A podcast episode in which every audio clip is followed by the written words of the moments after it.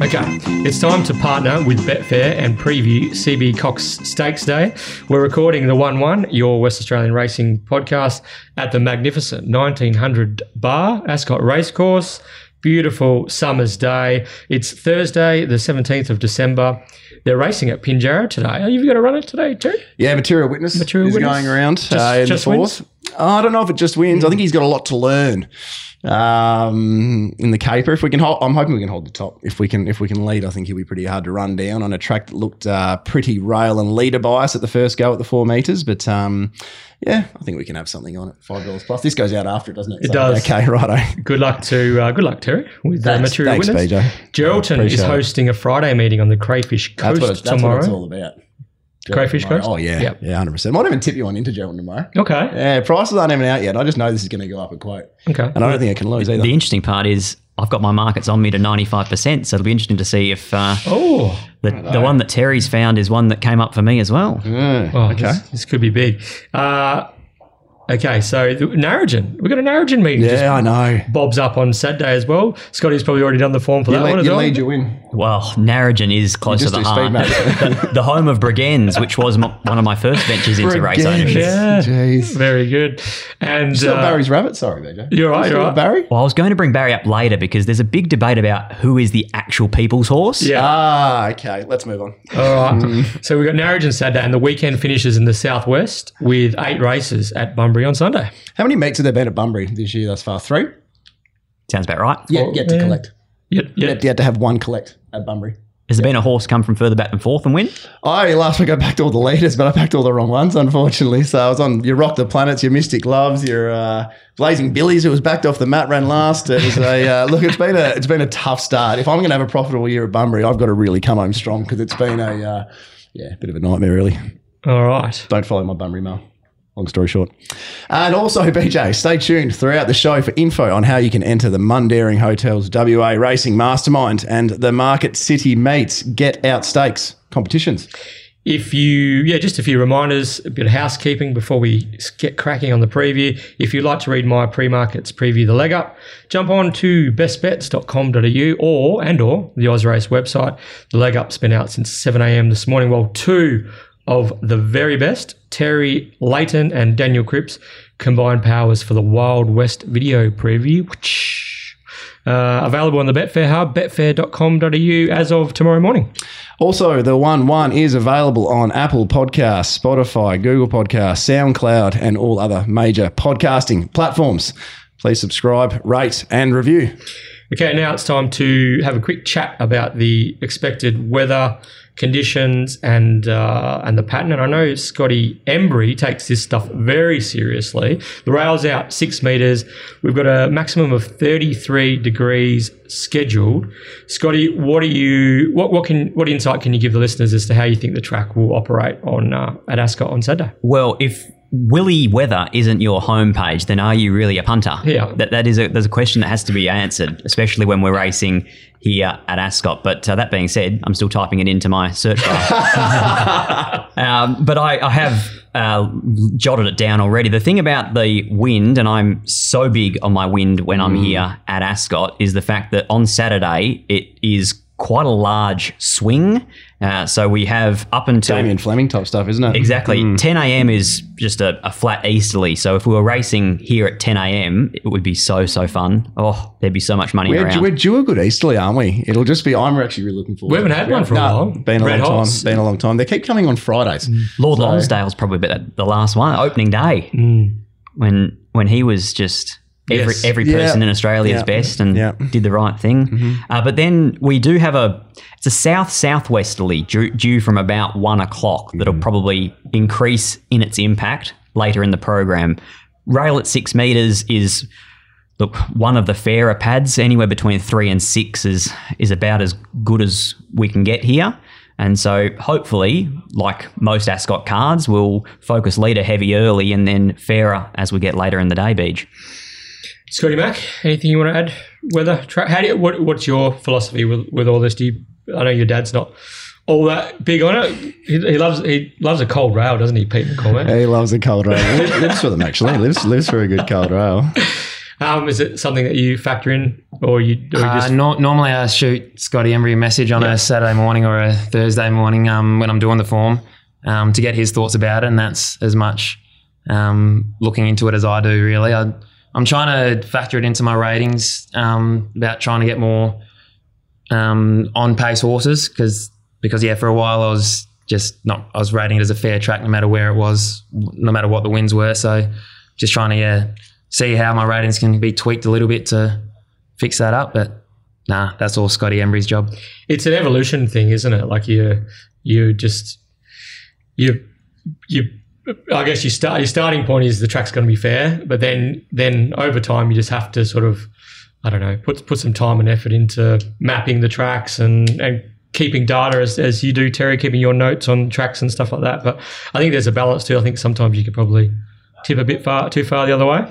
Yeah, Bel- Belmont season was a funny old season, especially late in the season. There was just cold lanes uh, on certain days. Like some days the rail was just quicksand. Remember that day Labour Rod uh, settled, I think leaders back, was the only horse that settled on the fence run a place for the entire day. Like that just, that type of stuff makes it really difficult because you, you can't allow for a cold lane in, in that sense. So that was obviously a part of the track that wasn't um, 100%. So that, that's the stuff I find difficult, but that's less prevalent at Ascot because it's more consistently hotter weather here. So It's an interesting little discussion on the, the wind and the rail positions because it gets talked about a lot, and there is a, a full three or four generations that don't talk about it, don't believe in it, and don't understand why. But I read an interesting quote a while ago that rung true to me. The modern punter takes their gambling as seriously as a stock trader on the floor at Wall Street. And that's it's so true depending on how invested you are emotionally, financially. And so for that wind discussion, I somewhat cheat the system in inverted commas because I record a live feed of the flags here at Ascot that goes into my database at home so that I can reference anything anytime. That's pretty savvy, isn't it? That's very good. Yeah, So I'll- that's we'll, we'll pay that. That's and you good. mentioned Paul Daly before, and that's that's that rating. Paul Daly's ratings to win is is is um, one of the great racing resources. If um, for for the high end, I suppose, high end punter and, and form analyst, and um, yeah, I can imagine you can do all sorts of uh, amazing, wonderful things with that particular piece of software. So- It's it's not cheap. Uh, It's uh, approximately five thousand dollars a year. But to put it in perspective, if he made it twenty, I'd pay it without blinking an eye. excellent. You gotta, got to spend money to make money, don't you? invest. Invest. Yeah. Sometimes you have to chip it backwards to go forwards, or if you the dockers, then you'll fumble and concede. I thought you were using a golf, 2021. golf terminology there. You're stuck in a bush and having to go 30 metres backwards to get out. 2021's Dockers year, isn't it? Fair dinkum. Um, all right. Race one is the Tab Touch West Platinum Maiden of the 1,000 metres, a pretty low key sort of event to kick off proceedings. And uh, yeah, there's a pretty short price favourite as well to um, to uh, that most people will be piling into $1.80, $1.85 for Wild Chino. I know there's a few lads here who don't mind getting a favourite beat. Anyone here want to take the reins and try and make a case for one of the other runners to knock off the odds on pop Wild Chino? Not me, actually, BJ. It's, it, I'm normally, as you would say, looking if you can, then you should. But in this in this sense, I marked Will Chino $1.90 to 95%. She's probably going to sit somewhere around or just below that quote. And when I sent my markets this morning, Matt Rigby, former bookmaker, is one that gets them. And he replied with, Will Chino is the biggest moral of all time, should be $1.40. My gift to the podcast. Well, there you go.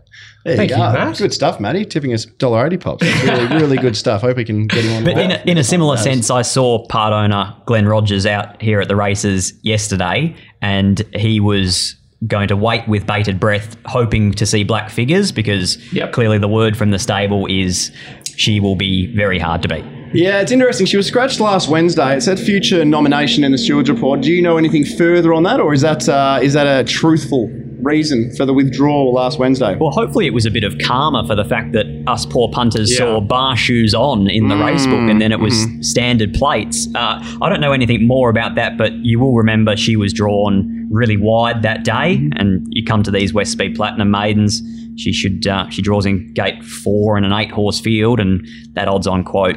Look, it's never going to be enticing, but for all intents and purposes, she does look the winner. Yeah, so while while Chino makes her first, it's having her first start in 471 days. Always promised a bit, but obviously has had some um, soundness issues over the journey. One has won trials very impressively in the past and sort of cruised to victory in her Belmont 23 November trial win. I think Domineer came out and won subsequent following that trial as well. So um, moved quite stylishly in that heat, 1,000 metre heat win. Uh, I suppose the only horse really that people might be making a case for is Universal Pleasure, Stefan Vahala, Lakdar, Rouse Ramoli from Gate 1, claiming three. Actually, my uncle-in-law. Yeah, they found it out recently. My uh, my sister's married to uh, Stefan Vahala's nephew. Oh, Right, there you go. there you go. Yeah, there's one for you guys. No worries. So have you got any in- inside information on the no, I've family never, connection? never said a word to him. Never, never spoke to him. Don't even know what he looks like, to be honest with you. So apparently he's at the wedding, but I, uh, if I knew that, I would have got around to him and um, hit him up for a while. But um, I think it can win this, to be honest with you. Um, Will Chino's trialled like Winks on three occasions now and come to the races and raced like Hilbert twice. So um, whether or not, uh, look, I, I, I've heard all the same sort of stuff coming out, and it doesn't make me want to pile into Universal Pleasure here. But um, the trial was super from barrier one. If if um, Lactar with 53 can kick up and grab the back of Will Chino and put some race pressure, um, perhaps peel out and put some race day pressure on it. Uh, see if it uh, has a little bit of a backbone when the um, the whips are, are cracking. Um, yeah, I think there's I think there's worse investments at the four dollar mark, but um, yeah, I'm a bit scared off to tip anything against Will Chino with uh, confidence here. I think it's going to be a question throughout the podcast. Prices the pair. Uh, two dollars. I've see, I've got Will Chino two dollars twenty. So I've probably been a little bit sad. I've got two dollars eighty Universal Pleasure. The rest of the field you can have any price you want. So it's actually it's simply a I bet was for me. yeah, I was two and two and four, I think. Yeah. Yeah, dollar ninety, three thirty, and then nothing else under. So it's a bet. thirty to one. The Universal Pleasure's a bet. Well, if it holds up, it's going to be one of those question marks. It's only a level one race for me, so I'd be betting to win a thousand. So it wouldn't wouldn't be a an outlandish investment. But if the price is right, that's always the uh, Come on down. the question. Scotty Mac? Uh, I got the big red line for me. Yeah. Um, I, I think it's a bit too short just looking at a couple of the trials and seemed to really pull and tear in that trial, but then l- quite leveled out um, down the straight. I'm always one to take on a horse that's clearly had issues and tried like a bomb, but hasn't raced for 470 days. Sometimes they just don't put it put it up completely on race day. So short enough, but um, no, I won't be showing any Let's interest. just give one horse from the same stable to back up uh, what Scotty McCormack has just said there. You might know this horse. Didn't win a maiden first up. Won a big race later in its prep. Elite Street. Mm, bit like Scotty McCormack and I. A little bit like, yeah, go on, give him the analogy. You've been waiting for this, haven't you? Yeah, it's a Here we go. alley oop, and I've never been anywhere near touching the rim in my life with a And step will never be ladder. no, I do consider us half siblings, Scott and I. Elite Street Group One winner. That would be me, clearly. And uh, 64th Street to my right hand side, just battling away. Always give out the same Oh, formats though, so you know what you're going to get. Very good. Okay. Um, so anyway, universal pleasure for me. I'm gonna have, gonna have something on. I the, the 460 this morning made it very easy. Ian Len put up 550, which we can't get on. Obviously, that's not real Mm. prices. But um, yeah, anything sort of I think 350 plus. I, I'm happy having a little spec. But uh, it, like Scotty, I don't do the levels of uh, confidence in that sense. It would only be a smallish bet for me. Okay, I tip Wild, Ch- Wild Chino, but with no no confidence. As I said, I think I, I'd prefer her to be more around the two dollars plus mark to uh, to get Good if we could choose our own prices, enthusiastic. Yes, Mm. yeah. That'd be nice. You, you, I think I've turned up in a mood today. um, All right, race, race two. two. Uh, the Byron Bay Premium Lager Plate for the two-year-olds. Um, have no interest personally in this race. So, uh, you got a, anything? I did have an interest in this you? race. I, You're I- a two-year-old specialist around here as well. yeah, I, I actually baby in the household, and you like the babies on the track. Yeah, yeah. I, I was quite keen on Politier, but until I saw the markets this morning, and it sort of uh, just the whole Pike thing. I think sort of um, Open favourite. yeah, open- that wasn't what I was necessarily expecting, to be honest. I um, obviously. Just to, to lay it out for the listeners, Ultimate Command, the stablemates Ultimate Command and Flying Missile. Cornell, the, the feeder race to this two weeks ago, Ultimate Command uh, had blistering gate speed, crossed, led, and then Flying Missile box seated, but then just couldn't quite get out um, exactly when Chris Parnham needed to. Ended up getting inside run late and closed off, but um, Ultimate Command was able to just just have a pinch enough of a of a break, I suppose. And but Politier, Politier, um, it was in that race and ran fourth. Joe Azzopardi worked hard from gate nine, came across, um, sort of improved into the race three wide, and then just sort of just whacked away. I actually thought there was a lot of merit in the performance, and from gate one with Pike on, I can just see a softer run, 1100 metres is going to be stalking the two Parnham stablemates. And uh, if typical Pike fashion, if he can peel out into space at the top of the straight, I reckon this this filly might have a bit of class to to get over the top of him late. What, what- anyone else got any differing views on that? Was it a mission from the stewards report? I, I would have, watching the replay over and over, I would have sworn that Policier was three deep the trip, no cover. Yeah, yeah. I don't, I- I don't think she got in at any stage. Yeah, and even if she did get in, there was there was no there was a bit of a gap between her and the cover horse anyway. So she was effectively punching into it. Um, I just thought there was a lot of. I thought it was quite a brave performance actually, and um, I just yeah I was hoping for a bit better price. So.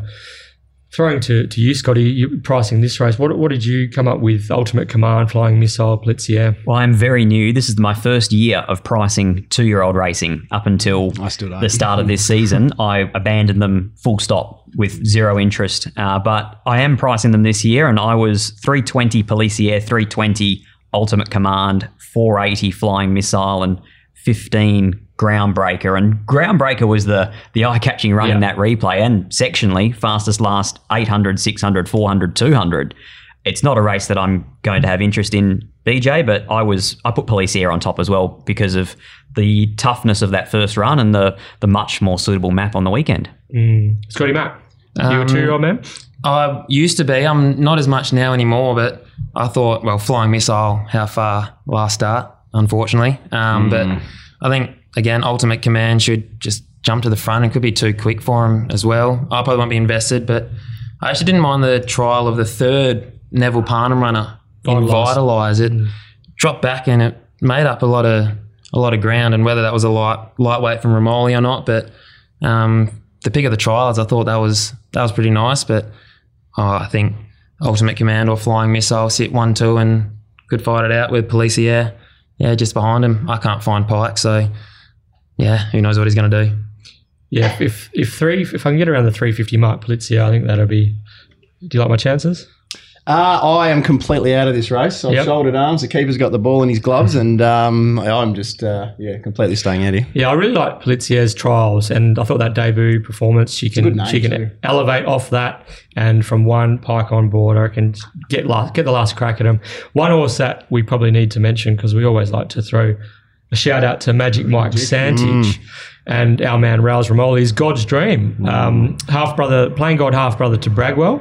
Uh, I, I thought this this trial was quite good. wasn't bad. Yeah, it was quite didn't good. mind it either. So. Um, but it's going to get it's going to get back probably worse than midfield and going to be spotting some pretty sharp juveniles. Um, few too many lengths, but look look out for God's Dream running on. But for me, Polizia on top. If I can get 350, that'd be that'd be a, a, a play for me. Chris Nation clearly doesn't have much interest in the two-year-old race because he's lobbing the tractor right right past uh, the key moment there.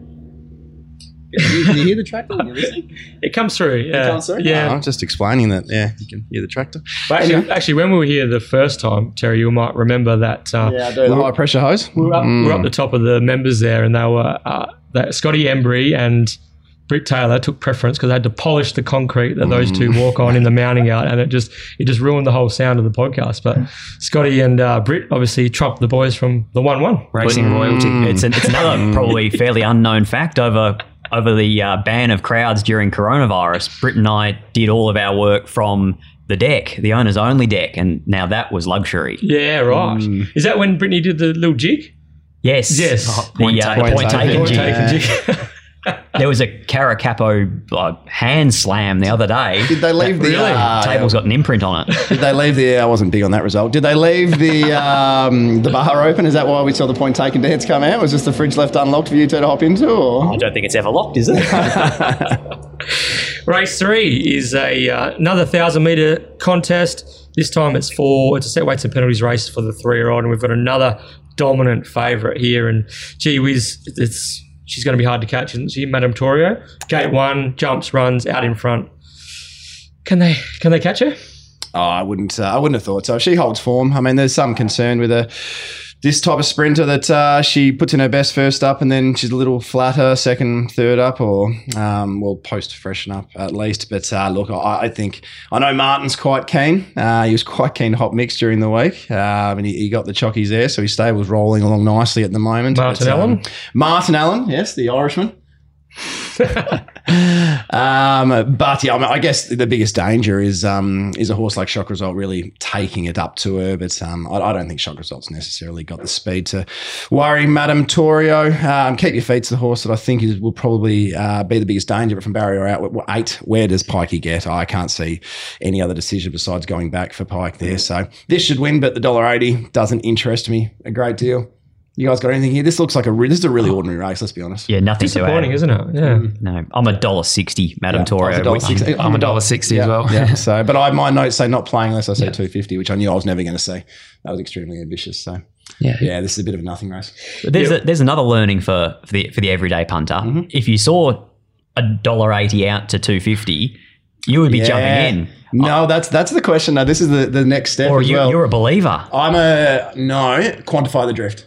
Everyone's different. Okay, so why is there a drift? So let's have a look at it. Okay, that, does that mean all day session, for example, is backed into three bucks? The money has to come somewhere, right? It's backed into three fifty. So I'm going to quantify if I trust why the money is coming for something else and why I'm on the wobbles. Is there something I'm missing at the track? Is this a horse that plays up and they're like the your Nat Francis of the world or uh, are seeing something and we're seeing it on the wobble out? So quantify the drift. And there are some stables that it doesn't like the smaller stables. If you see a drift for it's more understandable and normal. Uh, not your perhaps not your high strike rate jockeys. They're the ones you sort of forgive. But if I saw a drift on this, it, it would it would be somewhat concerning, I reckon. So, uh, but I'd quantify it. I, I'd try and make a decision in the last couple of minutes why I'm seeing that drift and if I'm happy backing into it. If it was the money for keep your feet big time, that's a that's a spot where I'd probably happily take the drift I'm Madame Torio because I can't map keep your feet winning this race. Um, but I do think keep your feet's on paper the biggest danger, but from barrier eight, just where you know where they end up. So yeah, quantifying the drift. That's just, that's the lesson from race three today. Quantifying your drift. I know, I know. Money Maley is he's pretty good. He's a pretty good operator. Mm. However, all day session, thousand meter midweek winner, task? uh, into a mile WA Guineas, back down to a fourteen hundred meters Lee Steere Stakes, back down to a thousand. Like Beat Madame Torio in Belmont as well. Yes. Earlier in its as a two year old. so, very, I don't know, ambitious from money, but um.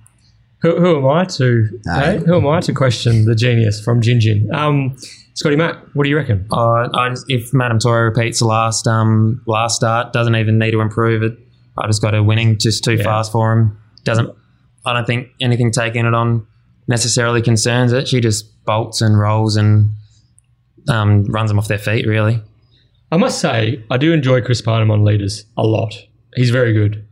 Um, It's good on all spots. he's good. He's good on all spots, Mm. but in term, when you're looking for jockeys and their strengths and weaknesses, he does he, the, the way that he, especially fast horses like Madame Torio, he he middles it um, more often than not. yeah, just go for him. They do. really, but yeah, not a better proposition for me. I've got a two dollar fifty rule. Okay. no matter what my price is, nothing below two dollars fifty. And then if it drifts, I don't really quantify it. I just see price, take price.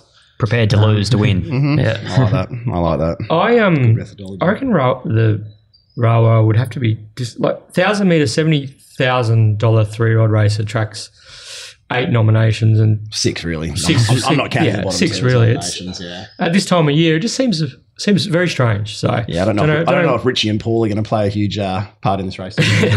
no, I think I don't think so. I think they're going to be gasping for air, aren't they, Richie and Paul? Anyway, um, yeah, it's, it's right just strange that this this race hasn't been supported as um, as well as it perhaps should have, considering what was on offer. Anyway, moving on to race four, the Amelia Park Handicap. Now, this is a really good race. I feel, like, card, I feel this- like we're just starting now. Like I feel like this is the start of the card. It was a bit, a bit, a bit low key, a bit subdued. When I- when I was- Yeah, when I was doing this race- one here, even. Uh, when I was doing this race, I thought this is a belter. Why isn't it a quaddy leg? This is such a this is such a quality uh, graduation handicap over the over the mile where there's you can make a case for almost half the field really. And Terry just said that he's thinking about declaring one. So we, we might not declare it, but we'll just say it can't lose. So, get, get, Um, get in. Tell us more. first of all, Scotty Embry, are we are we taking on Dark Mission at the twelve hundred to sixteen hundred second up here? Yes. We have to, don't we? Yes. If there's a Betfair Lays segment at the end, mine will be Dark Mission. Ah, there you go. I Very might good. join in with you. I'm I'm in a very similar boat. I didn't actually price Dark Mission favourite, or it's actually not your current favourite. Solaya is your current favourite, and that's um that's fair enough to some degree. Um, my concern, or my I guess my uncertainty with Solaya is uh, what they do from the gate. Do they do they take a hold? Do they go back?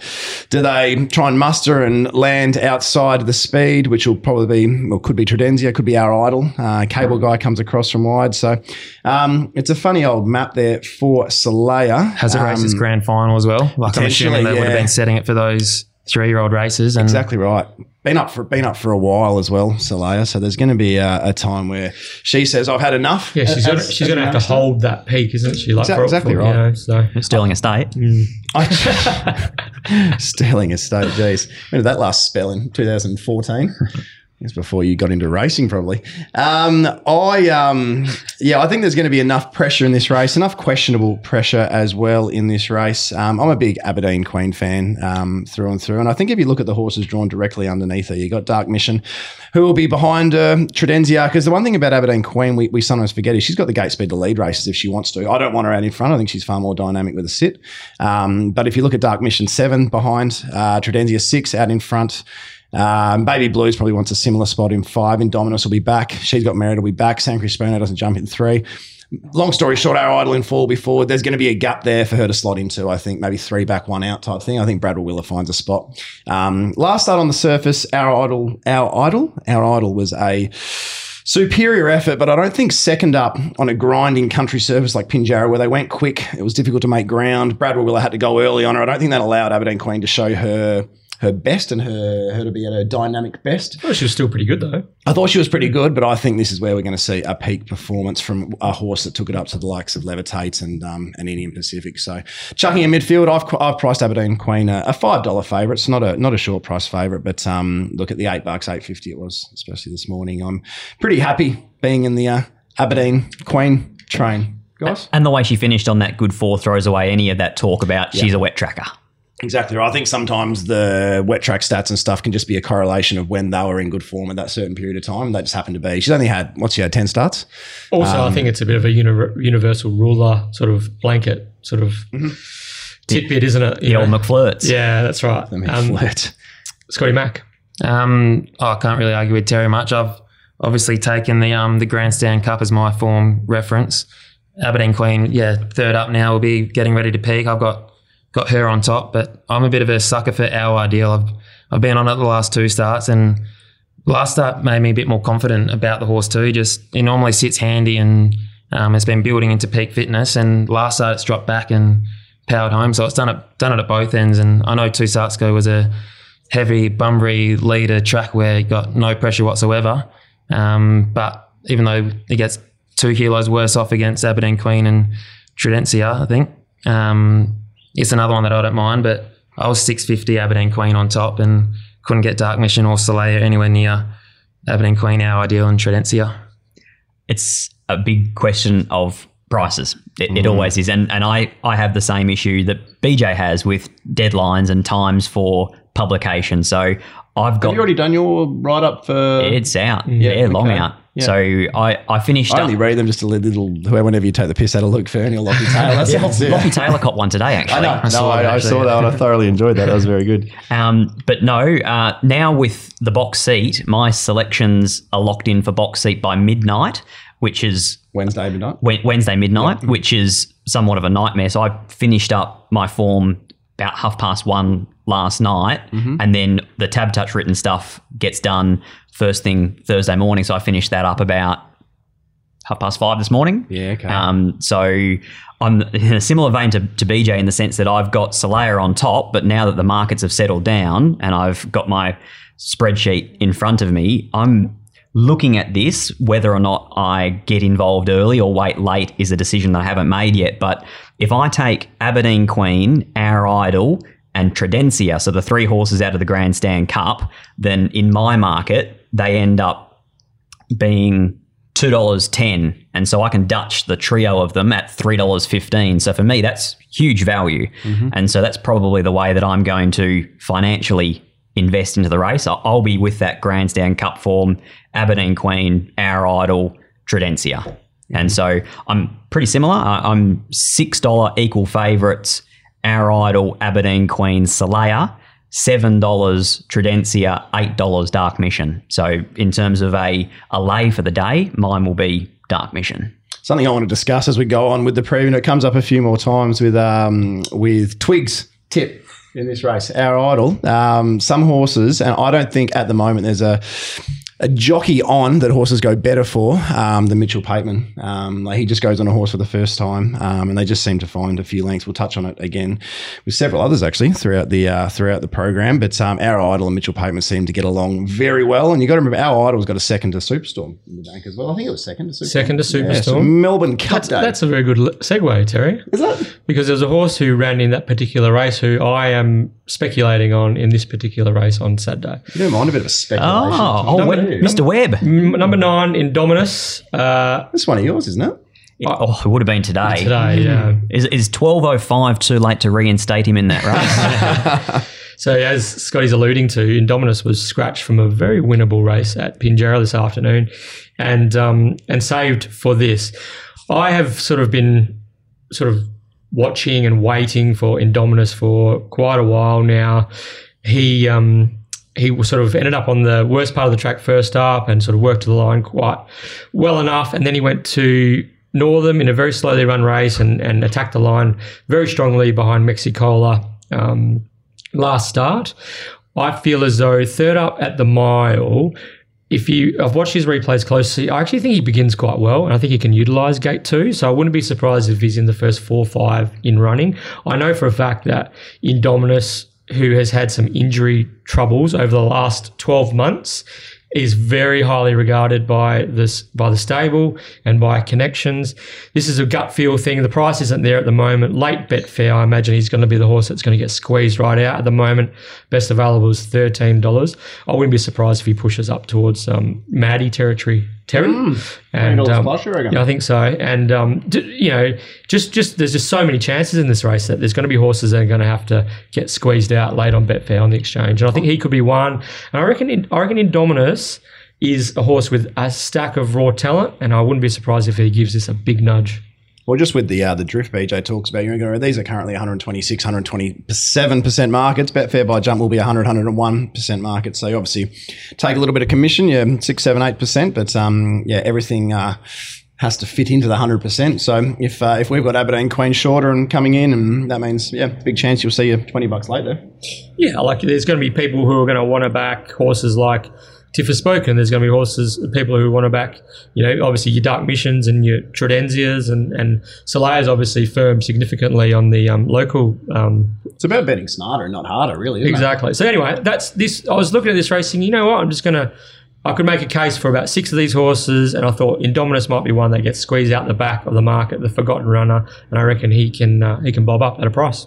All right. Before we leave this race, I wanted to ask a question for Terry, and this turns it into more of a um, a punting profile or, or learning about punting because one of the main reasons I am not on Twitter is because I cannot stand when people talk about you'd be good on Twitter, actually. talk about things that mathematically they might not understand. And that might sound harsh, but I have a horse, Baby Blues, here, who I have marked 25 to 1. So a $26 chance. There's 41 available. So the moral question, or it's just a general punting question, I know the answer for me and I know the answer probably for Scotty. Do you back Baby Blues? So they're about to load in. Your $26 Baby Blues, 41 on offer, fixed or 48 Betfair. We should. We should be doing so. I, I I'm the same actually. I've marked Baby Blues around that price as well, around about twenty three bucks. Um, but I. Uh, I- You also do it by feel a bit. It depends how much you want to give away per race. Do you want to have? You can have. Let's just call it without using it. You could have say two thousand on your on your main bet Aberdeen Queen, and you might have seventy dollars. Like you might have seventy dollars on um, baby blues at your at that price because it's over your mark and you sort of just don't you want to make it a chop out type thing. But I a lot of what I do isn't as you've got your level one, two, three, four, fives and whatnot. What I do probably isn't as as structured. And I think that's sort of part of my um, Chaos theory. the chaos theory it is. Yeah, just get it deep inside uh, forward fifty with a small forward line. Um, so it's it's case by case. This is one where I'd very much consider it. So can I Um, but pose case by case? Can I pose a secondary question to can. it? If you had one marked 280 Yes. and there was 290 available, do you take that? No, so I mark them to about uh, anywhere from 85 to sort of 98%, pending confidence, pending field size. Um, I know what I have an idea going into the race what I want to do. Um, the 280 to 290 thing, that's not really my wheelhouse. My wheelhouse is finding like I, I we actually did my data. My housemate's the uh, the one of the sports scientists for the West Coast Eagles. He loves the Excel spreadsheets. He chucked it all in, and we looked at my um, data over the last five years and profitability, sort of from two to three dollars, three to five. Um, got a bit of macaroon on my hand. Sorry, guys. Uh, five to ten, etc., etc. And it's quite incredible. So ten to twenty, I think it was like a forty-five percent ROI. Twenty to fifty was seventy. uh, Like basically, but then there was a range from sort of the two to three fifty mark, whatever we whatever range you're doing there, it was just break even type stuff. Like that's not my wheelhouse. Like that's not where I and that's where um, I think going forward, I'm trying to get better. And because the, pointy end of the market is really integral when you're trying to bet a bit more and you're trying to get more sort of staking on. It's quite difficult as we know to get on, especially when you're betting early. So um, yeah, Isn't that part of the part of the question? The answer to the question as well is that you Well, you're, you're yes, already exactly set. right, You're yeah. already set mostly before race day, though, aren't you? if there's a I to a degree, it's very difficult these days. Betfair is becoming a, lot more of a um, major part for us. Um, like obviously we use bowlers and whatnot, and that's just you run out of friends eventually. That's the only reason I invited these two along today. Actually, to hope that we might uh, be able to sniff out another account from them. But um, it's um, yeah, it's it's it's race by race based and confidence based, I guess. There was a purpose to the questions. Mm-hmm. So the thing that annoys on for about five minutes without saying anything. There. So the, the thing that annoys me is, let's say there was a race and it's always post race on Twitter. I, I can understand that, but somebody will say, "I marked this twenty six dollars. It's paid forty. I should have been on it." So my my question then about the two eighty versus 290, 26 to forty one is one point four percent value. Two eighty to two ninety is 1.4% value. So mm-hmm. the thing I don't understand from a mathematical perspective is twofold. Those two price differences are mathematically the same thing. And the other thing is if you've marked something $26 like I have with Baby Blues, I'm saying it's a 3.85% chance of winning this race. Long term, am I really backing those horses? Am I really investing money on a horse that I think is going to win at less than four times out of 100? and the key thing is with this type of race, what price do you have Dark Mission? $8. You got Dark Mission eight dollars. Nearly every run is going to be over your price because of that. Dark Mission's currently taking thirty percent of the market, so that's the thing. You're going to end up having to back nearly.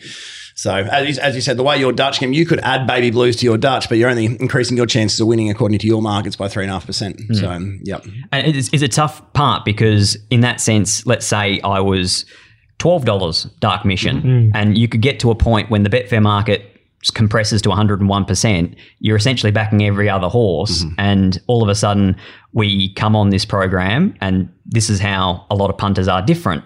So up until six months ago, I didn't bet under three dollars full stop, and now I don't bet under two fifty full stop. But that includes anything that's Dutched, adding them on. So, so for instance, if I took the three dollar ten Dutch Aberdeen Queen, Our Idol, Tridentia, if I looked at a race and was to add one more in, and that brought me down to a Dutch of two dollars forty, all of a sudden I'm out of that race. I, I don't want to be betting and staking into a race that heavily ever, and so that's just different viewpoints on the same really outcome. It, hmm. it's it's interesting. It's something that Scotty and I have discussed at length recently. It's where you hit the pink lay button on Betfair. Exactly. You take the shorts and Dark Mission and for me Soleil too this race. Mm-hmm. But we'll have a big red figure. It- it's mm-hmm. also the, the thing about laying horses. If you're laying one at three dollars, well, you rotate it around the other way. taking dollar thirty. You're taking it, yeah, exactly right. Mm.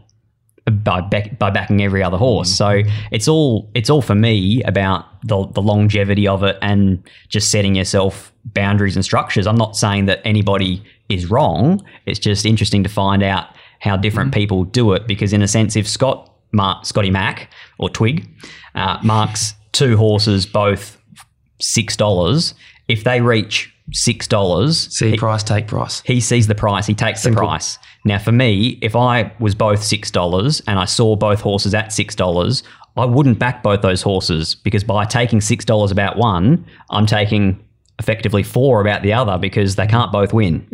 And so it, it's just something that evolves over time, and it's the the beauty of the punt. There's no right way about it. Uh, You get long term, I know Scotty makes money on the pro- on the punt. I know I make money on the punt. I know Terry and BJ do too. it's too. the great game. and it's probably four different ways of doing it. It's what keeps everyone involved. So before we Well move said. on, before we move on to the mastermind, Scott, Scott and Scott, do you guys are you race day punters or do you do you get involved in the early fixed odds markets? it's it, there has to be an edge. Okay. Wh- wherever the edge is. Yep. Um, and it- it's it's hard thinking of examples off the top of your head because you always think about those ones that are successful, and I can't stand people telling you about the winners they've backed. So I'm trying to think of You a, don't hear about the losers. Exa- exactly. I'm, I'm trying to think of a, a recent losing example, and don't get me wrong. Yeah, there, backed any of them. So there, there are, You there are, there are plenty, but Depends it- if you ask them before or after the race. it's all it's all about getting that that big difference. If if you and again, it depends on how you do your form, but it myself ratings to win Terry G. GTX, uh, G- yeah. GTX, more and, I, but and there's GTX, so many different variants of the same or similar program that works on benchmark figures or uh, ra- speed ratings. And so you, when you have access to those platforms, you can predict quite confidently where the money is or isn't going to go. And that's probably the key factor in determining am I betting or trying to bet early or am I waiting late because you have some sort of comprehension or understanding of where the market's going to gravitate. And just to continue on that point there, I mean, we're all working at different type of margins. Like I, we all work between whatever five and twenty five percent. That that'd be a sort of profit margin. I think that's quite a varied gap. But we're working on a small amount. I can back the same amount of winners as Scotty Mac or Scotty Embry or BJ. But if I'm taking a fifteen percent lower price on average, I'm I'm going to be a losing punter or they're going to be a winning punter. So it, timing when you're going to have the bet, it, it's it's everything. And and making that decision is is just absolutely everything. I can back less winners than the next person, but if I'm timing my bet correctly and taking the peak price or something close to the peak price, that's yeah, that's half the battle. It'd be the right. same as if you had, sorry, Scotty. Um, it'd be the same as if you had Pete McCormack on here and talked to him about following the money It's exactly what I was just about to bring up. Then is and jumping in at the bottom end of the marketplace. You're There's killing no yourself. value at all. And that's not uh, no. Yeah, because if it's a horse that's five dollars into two dollars, and you take the two dollars, then you got about one every two winners. Where if you take it at the five, it's one every five or whatever it is, and that's why I hate people and people that I talk to that don't follow racing as much as like I would or we would. That when they say, "Well, the money's come for this horse," that um, they've backed it. It's like, well, I don't think you're getting value. I I'd take the stance that I'd lay it. I'd bet it to lose because there's no value, and in the long run, I'd win taking those smaller prices. And um, yeah, but people just see the firmers and love a horse that's 51s into 15s. But really, as Scott was talking about percentages, that's the same as three dollars into 270 or something. Exactly right. And, you know, the key And you word, wouldn't jump into three into 270. the key word you just said there is the long run. People aren't, and a lot of punters aren't, especially recreational punters, aren't thinking long term. They're thinking, what can I win on this race? And I said, well, like someone will ask me for a tip, and I'll say, well, it's now two dollars fifty. It was four dollars eighty. And that's when it was a bet. It's probably, oh, I just want to have a winner. I don't really care. And it's like, well, okay. Well, you have a bad day, Yeah, I'll give you the, I'll tip you the most likely. Like that's always the top in my. That's probability wise. That's what I think the most likely horse is to win. So I go through every single race, and I'll tip you truly great in the next. I'll tip you. I'm going to tip you what my top of the market is in every single race. If you want the most likely winner, but that's not going to be a long term success, which is everything. So. Anyway, it's now time for our Mundaring Hotel WA Racing Mastermind competition. We could have a bit of competition here with the lads, a couple of astute WA form analysts A couple here. of sharp operators. Yeah. So the Mundaring has been the heart of the hills since 1899, located in Jacoby Street, Mundaring. If you get a chance, drop in and see the publican Ian Butchie O'Connor. They are doing tremendous things up at the Mundaring in uh, this summer. So go along, check it out. The new deck looks mint. Uh, feed, flutter, frothies, it's all happening. All the Fs. Yes, and um, let him know you're a one-one listener, and he'll uh, he'll look after you. That's for sure. You'll love this, Terry. When we were throwing out last week's tricky mastermind com, uh, questions, I said someone like Travis Murray will be able to to nail this one, I reckon. And the OG mastermind just uh, popped up at the right time. Travis Murray, he got all four question, all three questions correct last week, and congratulations to Travis. A one hundred dollar gift voucher to the Mundaring is in the mail. I was listening to a bit of Dr. Dre on the drive here. He's a bit OG. Reminds me of Travis Murray a little bit, you know. Dr. Dre, what was to call him? Dr. Murray. So you listen to Dr. Dre? On the way here, I'd listened Well, to Dr. Dre for it's been ra- a long on, time. hang on, It's been a long time. Radio or Spotify? What, Nah, what- Spotify. Really? Yeah, Spotify. Dr. Not gonna- Dre? You're not going to hear Dre on the radio these days, are we? Oh, yeah, I was going to decide to chuck him so on. you, you was wasn't Still the same old DRE? Yeah. nah, nah. Person, guess who's back? Yeah, Very no, good. Yeah, yeah. Yeah, right. Yeah, had him on the way. Yep. Got me in the mood.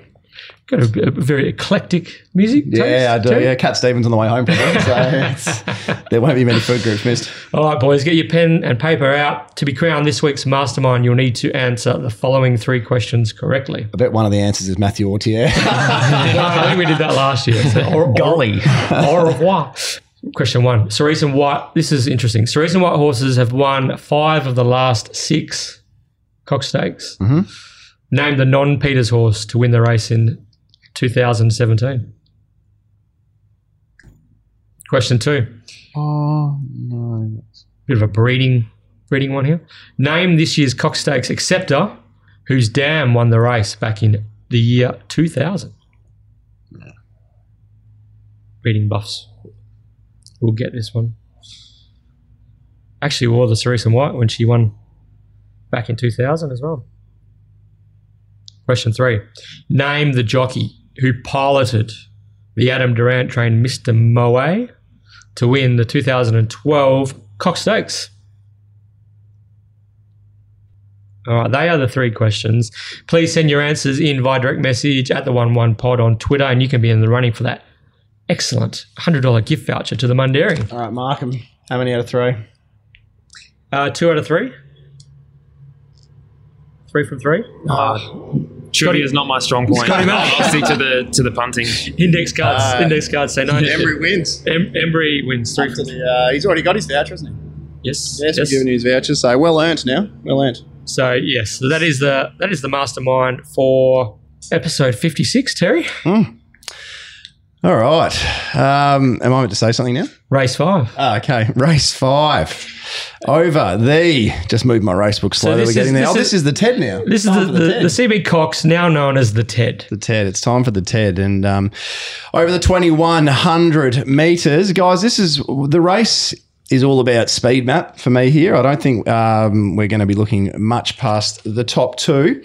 How do you guys have this mapped? Scotty McCormack, I'll throw it to you here. How do you have this mapped? And, and do you think that Pikey will be aggressive on Truly Great, knowing that he might get stuck behind a few roadblocks if, if riding cold from the wide gate with some pretty slow horses between him and Trap for Fools? Uh, I don't think it matters to be honest. Doesn't matter what he does, you think? I've allowed into my ratings because I just thought for a bit of fun to see what I got it. I've mapped in last, um, so taking off some points for that, and I just think he can, if he repeats last start in weight for age, that unless Trap for Fools is too far in front, I think he can just round them up and um, gather them up again. To be honest, this, this race doesn't really interest me. I thought Platoon could have been a bit of a danger, settling handy, um, but oh, I just think truly great if it repeats the Kingston's Town. Like I got it improving um, six lengths or something on my ratings points from its previous best, and pro- probably yeah. can improve again. Incredible stuff. wasn't Yeah, it? it was huge.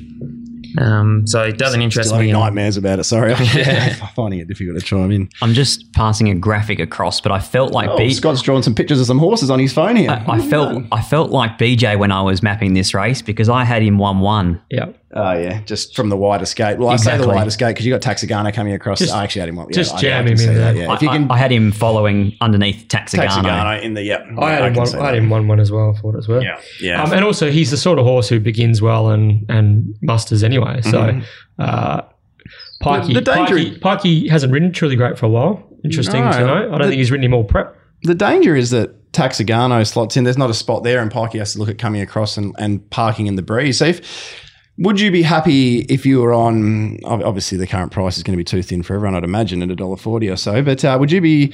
Who would you want to be on? Okay, who would you want to be on if they settled down Trap for Fools' lead and truly great breeze?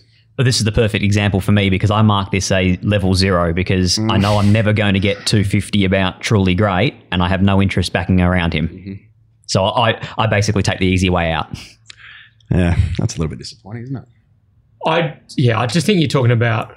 I know Trap for Fools is a is a great horse, but I think you're talking about horses at different stages of their careers, um, maybe different levels of ability too. So they both race without cover, though. yeah, We're going to go that question one more time. They both race without cover. Who would you want to be on? That's what truly great did last start, wasn't it? Three deep and still. Well, he got he got the back of Taxigano for a portion, a good portion of the race. Um, But yeah, if if they, I if know they what- I both know what race- you're getting at. Yeah, if that's how You're, you're gonna you're gonna be tipping us into Trap for Fools. I'm not going to be tipping you, but Trapper, it's a bit like our Universal Pleasure in the in the first. Yeah. I, I think um, I think Will Chen will probably win the race. It's probably the most upside there, and I think Truly Great will probably round them up and win the race. But um, Pikey ends up back last, or Pikey ends up in the back of a stopping Taxigano, or has to go to the breeze because there isn't a spot there. Arctic Stream can kick up. Saucy Jack's going to have the back of.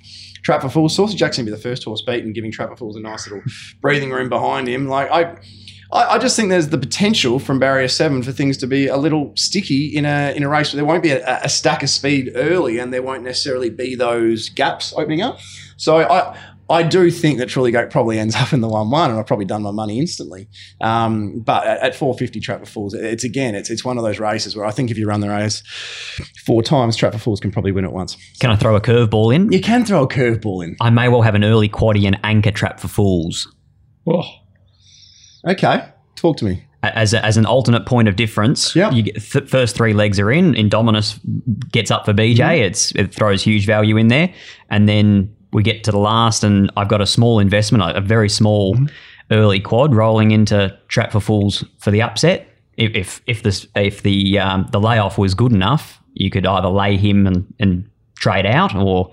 Back truly great, and I just I couldn't possibly bring myself to ever back truly great. He'll be over quadded, won't he? Truly great. Exactly of horse, right. especially in the last leg, is over quadded. I don't think over quadded's a word, This it is can be. the kind of one where you could get to a scenario where the, the early quaddy with Truly Great is twenty dollars and the early quaddy with Trap for Fools is four hundred. Yep. And it's a twenty times difference in that sense, but they're not twenty times different in a marketplace. And then Yeah, platoon heard shoots through from barrier three and nabs you all. I'm just just taking a little note of that actually. Behind that from Scotty. That's very good. Uh, early Sarah's quaddy. already yeah, placing that's, his uh, quaddy as we that's very good. But yeah, look, I'm expecting truly great to be too good, but um, I I really do believe. Um, and also, I just want to give credit to Brad Willer for that ride last week. I haven't got the data in front of me, but from memory, quickest. Uh, this is after leading quickest eight to six hundred. And then quickest four to two hundred, I think, of the race as well. That's just cagey, isn't it? If well, was a- if you overlaid the Arrogane race versus the Trap for Fools race Mm. last Saturday, Arrogane would have been 12 lengths in front Mm-hmm. of Trap for Fools, which is incredible. Is it is it necessarily to Trap for Fools? Um, well, it clearly was on Saturday, but I think Trap for Fools is a pretty strong horse marching out in front. So if they do go at a proper tempo, I don't think that would have been to Trap for Fools' detriment either necessarily. I wouldn't have I wouldn't have associated Trap for Fools, and I was obviously on in the run. Uh, I wouldn't have associated. I just want to remind everyone of that tipped at seventeen dollars. Uh, there was a scratching button. That's not worry about. Deductions took out about half of that, but let's not worry about that. Um, but I, in the run, I wasn't as pleased because I, I thought I would have just liked to see a more fluent, uh, try to get him all off the bit by a certain point. But clearly, I was wrong um, in, in that sense. But uh, no, I, I think lots of cheek, lots of cheek here. Gives a big kick. Trap for fools. So I've, I've actually, yeah, I've marked him two bucks, three bucks type thing. So I reckon this might get ugly. I reckon it could be. Um, it might be a margin. Oh, do you reckon? That might be a uh, You might- Invictus Indominus margin Yeah, bet type thing. nine point seven. could could it, could Truly Great be Bob's best chance at winning a Caulfield Cup in the next decade? You know, I, I thought that after she won the Melbourne Derby, Cup. uh, after she won the, the Derby last year, I thought Tuscan Queen looked like a horse capable of winning a Caulfield Cup. Mm. Just had just had that talent, you know, that level of talent. But yeah, this the the, prob- the problem with this fellow is he's like a 108 now. You know what I mean? Those Caulfield Cups are sort of won by those four and five year olds sort of getting in on the uh, close to the min- minimum and that, but. He's just he's just got Eastern States Group One horse written all over him for mine. I don't want Terry to cry, but there has to be some chance that it's the last time we see Trap for Fools and Truly Great, both in this prep and in WA. Yeah, yeah. I can't shed any more tears. I simply can't shed any more tears. So uh, yeah, I've uh, just to clarify what he's talking about there. I'm guts in on truly great and trap for fools at 21s and fives. But you look at the current market; it's really good This punting is for the this is for the Perth for the Cup. Perth Cup. Yeah, so um, there is there is. Uh, I heard did Lindsay say he was going to worry about the look at the forecast for the day about where the trap for fools runs. Or I think I that's, saw. a, that's a real Jeff Evans thing. Nice. That- why- that's why Jeff and I are so close as, as friends. We're very much that kind of person. Uh, side little side story, and it's ancient history now, three weeks. But uh, there was a stage when on Ascot Gold Cup Day, the track was downgraded from a soft seven to a heavy eight, and Jeff Evans came into the mounting yard, and the discussion was whether or not.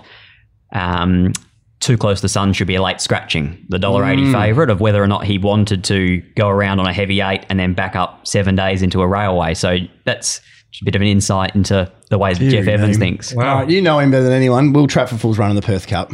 No. Oh, that's no. Truly great run in the Perth Cup. Why would you not run in the? Why would they not go to the Perth Cup? It's, it's a horse that's on his not on his last legs, but this is he just carried sixty two. I'm, I'm getting a bit defensive here, a little bit upset. Surely they run the Perth Cup. Look, I, it's Why wouldn't you? well. If you were to get him victorious tomorrow, does he go up another four points, three No, points? no, no, no. I think at max he'd get two. So At wait max, till- he'd get wait till we point. get on Monday, He'd yeah? still carry less than what he carried in the Towton.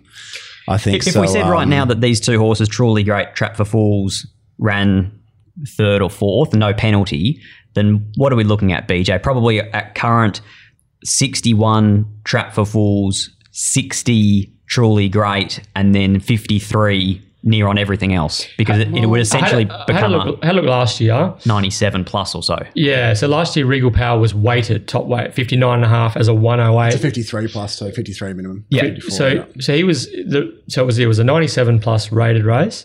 Um, that was after Regal Power came out, but he was weighted at 59 and a half. I suspect that they'll weight Trap for Fools at 59 and a half down. I- I- yeah. Party time. Yeah. If, if, if he was go. 59 and a half, then I'm in Terry's corner. Yeah. Why, why wouldn't you go? Yeah. I think 59 and a half at 2400 Hmm. is a bit different to 61.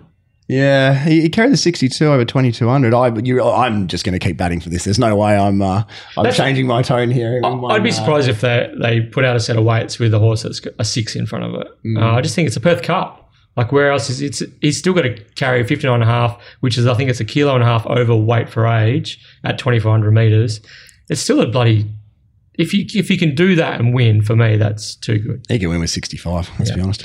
Um, just just quickly on on this this race. Um, don't want to get too political or whatever, but have Saucy been, Jack? have been calling it no no have been calling it the CB Cox Stakes, which is its traditional name. It is now known as the Ted Van Heemst Stakes, and Ted Van Heemst is was a long time chairman of of Per- WTC and Perth Racing, and um and you know obviously he deserved you know he was a long time servant of the club, polarizing figure in a way, and some people have their have their viewpoints on on um, on whether he should have a name a race named after him uh, um, or not. I don't mind that there's a Ted Van Heemst Stakes. For me, I'm disappointed. If I was a member of the Cox family, I would be disappointed that they have basically been erased from the, the history of this race, and and that family's contribution from West Australian racing has has been minimalised. And like I think they could have created a race for for the Ted Van Heemst and um and uh, I guess showcase his you know uh, what he did for WA racing over a long period of time. But in effect, so my continually saying the CB Cox Stakes is is because I'm you know is in honour of that family's contribution. And I think it's important that I think it's disappointing that their the race got changed initially, um, but I still think it's important that we recognise the history of the race and it was traditionally the CB Cox Stakes. It's a bit like 3200 metres of the Perth Cup. Once the history's gone, you can't get it back. Yeah, yeah, agree. So anyway, the Ted. The Jericho. Mm-mm. The Ted, that's a Ted for another year. Maybe we'll, will we see a ride for the ages this year? I can't see Well- any fathoms of golds in this field. Trying to take maybe Saucy Jack. Yeah, I guess Boy About to Hill. say Boy Saucy Hill, Jack Saucy Jack. bolting out in front. If front. you do look at Saucy Jack's best couple of runs, they were sitting leaders back. So I reckon they're thinking back at trap for full, try and fall into seventh. I think they're thinking picking up the two and a half thousand for Yeah, eighth it's or I, already something. looked, I already looked at that last night. I said, how much do they get for that? Two and a half grand. Gee whiz. It's a bit like a where are they now? Because that day I was actually standing at about the 300 metre marker with Kim Hunter, who had backed uh, Fathoms of Gold No. at the hundreds and, and fairly he- heavily too, and was. Was near- he expecting that type of ride? I think he was. Yeah, okay. Mm. I mean, He'd probably, he'd probably gave the cock on the chin, instructions. wouldn't he? yeah, He'd probably doesn't, gave the instructions. yeah, it doesn't normally get too enthusiastic Kim Hunter in the run, mate. Stumping up Richie Bell around him. oh, dearie me. That's yeah, that's one of the, the greatest races I've ever seen. One of the greatest calls as well. It was a cracker. Actually, it was on social media. If you missed it Yes, during the week, jump it this on Twitter and. Facebook, Tab Radio, I think Tab Touch pages. They uh, recapped what was one of the great uh, editions of the TED. Race six is the Crown Sports Bar Handicap, 2,200 metres, and we see the return of Midnight Blue, who was sensationally scratched from the Towton Cup last Saturday, saved for this race. Interestingly, last start it, was weighted with 60 kilos in this grade and they opted for a claim Carleen Hefel this time though uh, bob and sandra peter's investments have gone straight to the wizard for midnight blue can Now this is a this is no gimme. Can Midnight Blue carry the 60.5 from gate 11 and uh, charge his way into potentially Perth Cup favouritism with a victory Yeah, Why not? I don't, I don't normally get um, excited about 2200 meter races. They're my downfall, but I've narrowed this down to two possible chances. Midnight Blue for one. Um, I just think if they swap the rides of Hefel and Pike last start behind Adornment, uh, Dormant doesn't get close. Pike could not have got a single inch more out of Adornment, and it's probably the only time I've ever ever got on the right side of Pike in a photo. Um, so I was I was out of the couch on that one cheering home. But you swap the rides, and I think Pike um, wins on Midnight Blue, or more so, Hefel doesn't ride a Adornment like Pike does. So from barrier 11, you might have to drop back, but its turn of foot's pretty electric, I think. And the only danger I have is um, Mr. Delegator. It's not normally a horse of mine, but it's two starts in. I thought it was really tough over the 1600, holding out Bragwell um, last start. It's won over 2100 before, Pateman on a leader. I just think if he can kick away and get too far in front, and he's a pretty pretty tough horse to get past being three from seven. Um, I've got yeah, I've got it between the two that I marked a midnight blue three dollars, Mr. Delegator four forty five, and I think either Delegator leads all the way or Midnight Blue can chase it down and First and last covered, basically. first and last covered. I, I don't like much else to be honest. Um, that I don't think they're as suited as those two. There's your perfect losing example too of do you jump in early? Bragwell, shooter plus. Mm. That was that was a uh, probably a somewhat of a market error when that early price went up. So there's there's a losing example that we were after. Yes. Has it won yet? Yes. Bragwell? No, I watched the reco- replay a couple times. Yeah, I've, I've got a, a few people that uh, a few mates. If you beat the Betfair SP, it's considered a winning bet regardless of result, and that's the key. So he uh, he's a sports punter, but um, he looks at starting price by the time they jump. But his his way of recording is um, if he beats the SP. That's uh, the results sort of irrelevant. Obviously, he prefers to win money. So Scotty, very keen Midnight Blue. Before I move, Scotty What Mac, price that did you is. mark them? Sorry, Scotty. Uh, Three dollars Midnight Blue and four forty five, Mr. Delegate. So the current prices, it's a bit of a bit of a crack at Mr. D. Mr. D. He's, Yeah. the, he's the bet Comfortable. I missed the early 13s on 365, Yeah, but well. I jumped in at the $10.50. yeah. yeah Not to mention uh, that those markets of Scotty Max are to 80%. 80%. Wow. Oh yeah. So Wow. I've well, um, chips in the two. yeah. Yeah. Scotty Embry, your thoughts on uh, on this particular race, race six? I couldn't get Midnight Blue, but mainly for the point that he copped a map penalty, which is one of the elements in my pre-race ratings. Um, I'm suggesting that Pike's on for the sole reason that they want these points to ensure themselves if it was a full field Perth Cup that they would get in to make sure that those horses in the the low 80s that have been going around and around again um, wouldn't hold a spot ahead of him in the end, it's not a race that I'm going to get involved in. I was 350 Midnight Blue, 480 MTA. And then, Twenty two hundred. yeah, it's a question mark, clearly. But I, I just love, I love that placement. It, it's three kilos as a three year old taking on the older horses at 2200. Three kilos, Lactar Rumley. It's a, it's a six kilo weight swing on, on his fair handicap. It's my next in line. It's just the, the placement Quick that got backup. me. Yeah, he's a exactly. He's back. The last two times he backed up, he ran third behind Naughty by Nature, and then he ran second behind Watch Me Dance, beating Dom to Shoot. So, oh, look, I went MTA, but it's a race where it just looks on paper like I'm going to watch this and go post race. How did I not get Midnight Blue shorter? Yeah. But I mm. understand in my own sense why I didn't. Yeah, I've got Midnight Blue second favourite, so I'm probably a little bit uh, off, off off kilter here. Um, but I just think that's a it's going to be set a task from from you'd think from close to dead last 60 and a half. Um, really, really nice horse, but I think you're going to have Mr. Delegato and MTA, who are the two biggest dangers. As you blokes have both touched on, uh, you're going to have them probably one two um, in running in, in some way or another. And last time we saw Mr. Delegator go from the 1600 to the 2200 or 2100, it was. I know it was only a midweek race, but it was only his fifth career start, 765, yeah, fifth career start. Um, and it was a pretty tough win sitting outside the uh, the speed at his first go at a journey. So back in Tiana Robertson in to do a pretty similar um, effort here. Mitchy Pateman, I think Mitchy Pateman gets, obviously we saw last start he improved by about two lengths on a on his PB. Uh, I think this is one of those ones like I was talking about earlier that go really It well. was a pretty perfect ride, though, wasn't it? 100% it was, but I can't- I can't see why go, this- If you break down the micro Yep. sort of sectionals, that was that was inch perfect, and he made the move at exactly the right time, and it was, and he, yeah, it was. I can't It was see incredible. why. It was And incredible. So last week I tipped Scooter's machine, and everybody said, well, last the, the week before it was on that massive rail bias track at Bunbury, and that's why I gave the kick, etc., etc. I said, well, it's going to get the same type of setup here, and I think Mr. Delegator gets the same type of setup here. Mitchie with 55 and a half, there'll be nothing dead.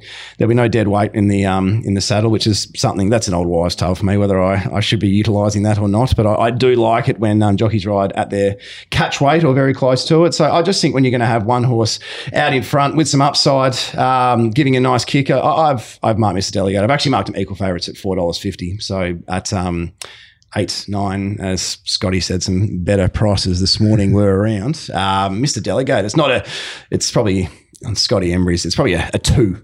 Out of a five, if we're putting it on your uh, on your level of Sliding confidence, I, scale, I yeah. can see Midnight Blue probably winning the race, and he- he's the one with the upside, and probably your Perth Cup favourite after the race. I can see that, but this is everything's against him here. He's going to have to be really, really Yeah. good. So Yeah, Never it- doubt the great man Pike. Eh, well, he ex- always finds a way to shoot up on the rails if that's the way to go. or Exactly he right, but takes sometimes- it three deep if he needs. So he always does the perfect thing. He does. If, you, if you're back last and, and the leader gives a really strong kick, sometimes you simply can't win. It's just unwinnable, no matter how good you are. And on a horses for courses go, it's, it's got to be a little um, a little play, Mr. Delegator here. That's it. I'm with Scotty Mac, pretty keen Midnight Blue, thinking that listening to Scotty Embry and to the Guru that might get see a bit better than the three dollars on the on the day um, potentially. I don't know. You reckon? I, I, I find it hard to read. I think just think late late bet fee. I just think there's going to be people wanting to wanting to oppose him. So I, I was three dollars Midnight Blue. If I can get get that or better um, on the day, I'd be pretty happy with that. I was six dollars, Mister Delegator. Um, So Mr. Delegator's the bet the current Yeah. prices. So um, I just think I think Midnight Blue is uh, yeah is yeah I just feel as though he's just that horse who's just going to keep stepping up to the next level, stepping up to level, stepping up to level um, in a bit of a you know I guess a prep behind truly great in a way, and um, just he's just going to eat up the the journey and. Uh, We'll be flying late and just whether he times it if he Yeah. catches the leader I, or mean, I just think he's strong enough to be able to sustain a 800 meter run. Do you know what I mean? And and still and still get over just burn him. Mr. Delegator third up, 1600 meters to 2200 meters. Uh, it's going to have to be good as well. So there's going to be some question marks around that. And the three year old, I love seeing Trevor push on with this three year old.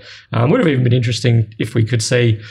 Days gone by where we used to see three odds in the Cox Stakes or the, the TED. It would have been interesting to see if they can weave in like a bonus system where horses can progress young horses or even old horses can progress through the weight for age races to make the the TED a, another feature, like a, have a bonus system mm-hmm. attached to that, which might attract more more numbers to that particular race. But for me, Midnight Blue, I was very keen last week. I was very disappointed it got scratched. And um, maybe in hindsight, the way that the race panned out, probably might not have won. But I think he's going to win on Saturday. It's funny. It's um, five bucks for a Perth Cup most places all in, and it's sort of three bucks here. Yeah. So it's not, not that far off its Perth Cup price, you know, little 66 plus. I was happy to take it on last week too. So I think I had it priced nine dollars, and it's been scratched as a two dollars sixty. Cop, and I'm involved in the better prices of other things and cop the deductions, but don't know if I backed the winner in the end anyway. So it didn't really matter. But yeah, Scotty Mac, we've got you down to take charge of race seven, the Agent Fresh Starstruck Classic, the third leg of the traditional Fillies and Mares series, listed race, 1600 metres. They tell me that you are super keen on one in this particular event, relatively keen. relatively. Um, I've got because with my punting only back horses that are within two lengths of my top rated, so I've got three possible horses that I could bat. Um, the main one I think is Dance Music, and I'm hoping it's not a um, Flower of War case, which I was more than chips in of on Flower of War. And in hindsight, it was um, definitely a bit flat this preparation, but I think Dance Music's the other way. It's it's going really well. It should have finished a lot closer last start behind Kementari in a Group Three, and just on weights and ratings, um, it's the best. Well, the best ra- um, weighted horse in the race. Um, obviously, got respect to Shantria, but second up, Dance music. So I think got that bit of fitness, and I mean, could be my detriment taking on Pike from Barrier One, um, but then also Serenity Bay, I think was massive last start. It was a peak rating I've ever got on it, and if it can repeat that, it can go close too. So um, I'm, I'm pretty bullish. Dance music can push forward and lead, or if something wants to cross it, it can sit behind them, A bit like in the Northam Cup when I just shot through on, albeit a leader bias day. Um, It's an interesting map, isn't it? There's no sort of defined leader. It's very similar to the Jungle Dawn in regards to how it could be run in um, in that sense. So Well, the map hinges a lot on Lonsdale Lady, does it not? it does, yeah. And, and and again, my understanding is that they don't want to lead with Lonsdale Lady. So it's um, if they go back and, and take a snag, I mean, it, it, it sort of does mean that um, Morning Song could end up in front if they want to be aggressive. Dance but as- music, dance music, might Dance just- music, yeah, 100%. I know. Yeah, I I'd be more than happy to as music well. Hunter, right? Yeah, exactly right. Just to remind you more of Flower War. Yeah. Um, well, hopefully it's a bit more of an enjoyable race to watch this time because Flower War was gone pretty quick. At least I, I knew I'd done my money early before the post. So current current market is where are we? Is Chantrey's favourite three dollars ten, and dance music's basically vying for favoritism at the moment, three twenty. Um, then it pushes out to Serenity Bay seven fifty, Special Choice eight fifty, and then there's a range of horses around the fifteen to nineteen dollar chance. So there is quite a few sort of options in this race, but the market is is um, flip flopping at the moment between the um, the established class and quality and the weighted horse of um, dance music and the I guess the untapped um, X Factor Chantre who tasted defeat for the first time last start and probably you know probably was a bit stiff. You know, There's a Takes few that another were- leap too. There was a few that were a bit stiff. in that. Naughty by nature, you could say, should have won the race. Um, Rationale. rationale. Rationale, Lonsdale Lady didn't step. Uh, and then if you go a little bit further, you can say she's a light. Well, only fell in. She was super tough late. Like she just knows how to win races. She's won seven of 19 or, or something of that nature. So she could end up leading it just about if they look for a sit on dance music. But um, yeah, I think the big query dance music is just when, when's when's one run um, too many as well for the Absolutely. preparation as well. So that that's got to be a query. I haven't got dance music anywhere near Chantre in my market. Um, Mr. Embry, how, how's your market looking? I know you're a big weights man, and when when a 99 raider gets into a uh, a little set weights and penalties. What is it? 15 points above uh, Festival Miss is your second highest rater. That's probably where your money will land. Running some good times. no. No, I, I've surprised myself here, Okay. and it's only because, and it's something that is a work in progress, but it's working on how do you, excuse me, how do you assess improvement, or how do you go? This horse is progressive, is the word that we use to describe it, but how do you put a measure on that? And so I've given Chantria probably too much of a push here, and so she's ended up favorite mm-hmm. in my market, which did somewhat surprise me because, yeah, on a strict handicap, dance music should carry seven and a half kilos more than her because she's got the runs on the board. I think in the back of my head, I am still questioning whether dance music is really a miler, a winner of the Northam Cup on that, as Scotty said, rails hot day. Do you prove much there or don't you? That being said, this is not a race for me, and it's for a, a couple of reasons. The first of What all, price is Chantria, sorry? 290, Okay. 390. No, sorry, I got my updated price. Three, 310 Chantria, 370 dance music, Okay. And that's 95%? 95%. Okay. Yep. So uh, there's a number of reasons that I'm not involved in this race. The first of those being that, as one of my punting rules, and there are a few of them, one of them is I don't back horses out of slow run races. Yeah. Full stop. End of story. Don't do it. Do you think that's a bit definitive? It is, but uh, I've found over the last five years that It's worked. you go th- and and it's something I used to record too So, but because what's what's slow though? so What's it- what's what's the what's the tipping point? the tipping point is two lengths. Yeah. So Two. two lengths slower than average. Yeah. Oh, wow. Yeah. Okay. So for instance, the, Two the over- overall? overall Overall, race time. yeah. So the Jungle Dawn was six and a half lengths slower than Mm-hmm. average. So I simply won't back a horse out of that race. And that's because you don't see that as a, a solid form reference to some degree. What about the fact that we think this race will be run at a similar tempo? Exactly. Well, then why would I want to be involved? Mm-hmm. So the only chance that I would be of playing into this race is dance music because she brings alternate form to those that have come from the Jungle Dawn. Okay. And she's probably going to be the beneficiary of that slow tempo. What if we see $4.20 Is she- late, Chantria? Well, yeah, there's so she- many decisions to be made. and she's she's coming down just on that dance music. She's coming out of a blistering railway stakes, and then uh, fourteen hundred meters where they run one twenty two. So at weight for age. wait for age, yeah.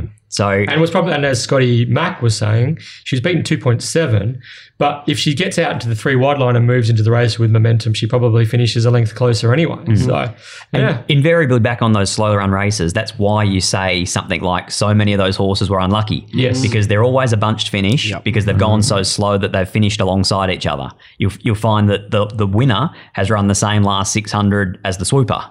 And so nothing's been able to prove anything, and you just don't quite know how well any of them have gone. So, as a Can blanket, trust the rating that they've given off for the race? Exactly. So that as a right? blanket rule, I tend to avoid those as future bet form references.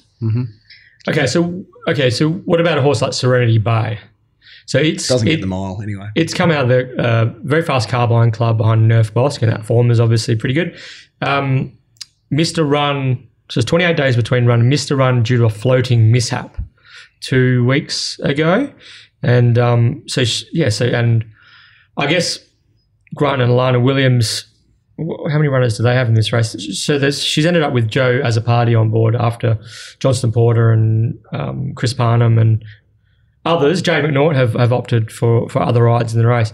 What what do you do with? She, she's the other horse with the I guess the alternate form references. I guess is the point I'm trying to make. Oh, well, again, we come back to the the prices and, and the betting. And in the end, I look at a race like this. So, as I said, 310 Chantria, 370 dance music. I'm $7 Serenity Bay.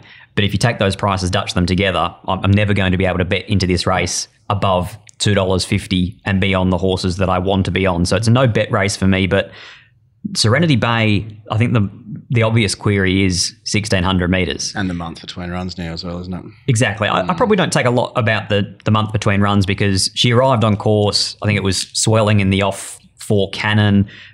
She's probably the very next day worked. Mm-hmm. It- It's just the fact that on that day she's not ready to race.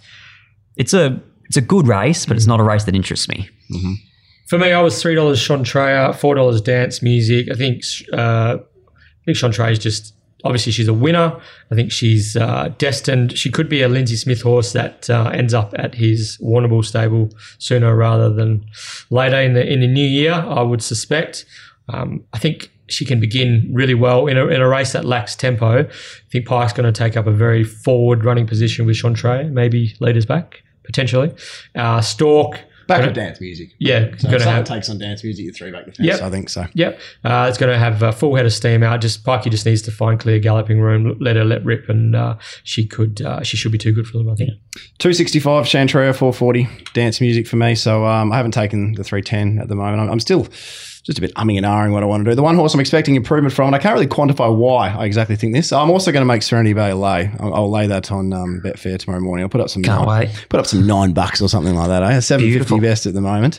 Um, but I'm expecting big improvement from another one that Mitchy Pateman jumps on. Um, I thought there was more in Festival Miss's run last start than we actually saw. I don't think Festival Miss got a great deal of galloping room, but wasn't perhaps as aesthetically as unlucky as the other runners. The current price is absolutely horrible. I reckon we're going to see 40 plus late on the exchange or 30 plus late on the exchange. I just want something very small on. Um, Chantria will be the the investment at the uh, the three dollar plus I'll. I'll, I'll be having my usual on uh, naughty by nature.